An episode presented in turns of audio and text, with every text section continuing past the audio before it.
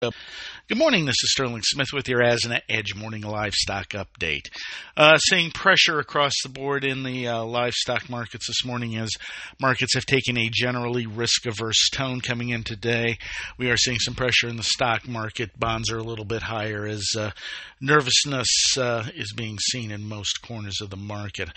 October live cattle at 184.55 up 15. December lives at 185.17 down 13. February 188.85, that is down 10. November feeders 242.70 down 180. January at 243.70 down 168. Looking at market internals, uh, we're looking at uh, choice cutouts at 304.12, that's up 26. Selected 277.48, down 187.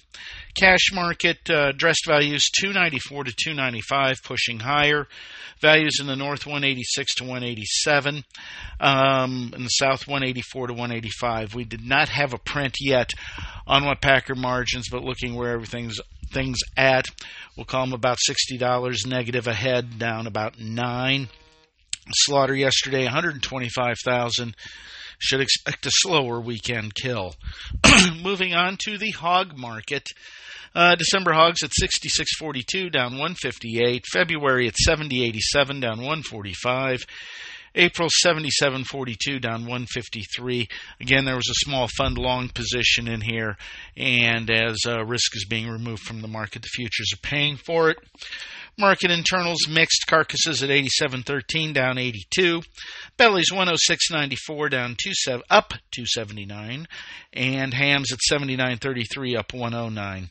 Cash though at 73.16 down 59. Lean hog index at 80.70 is down 45.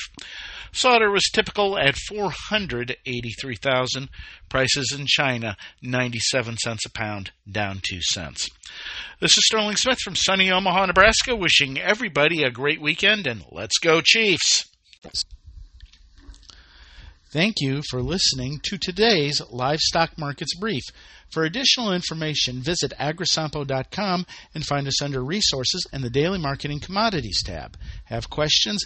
Email us at marketinginfo at sompo-intl.com. And last, but certainly not least, be sure to hit that subscribe button and leave us a four star review. We'll be talking to you next time on the Livestock Markets Brief.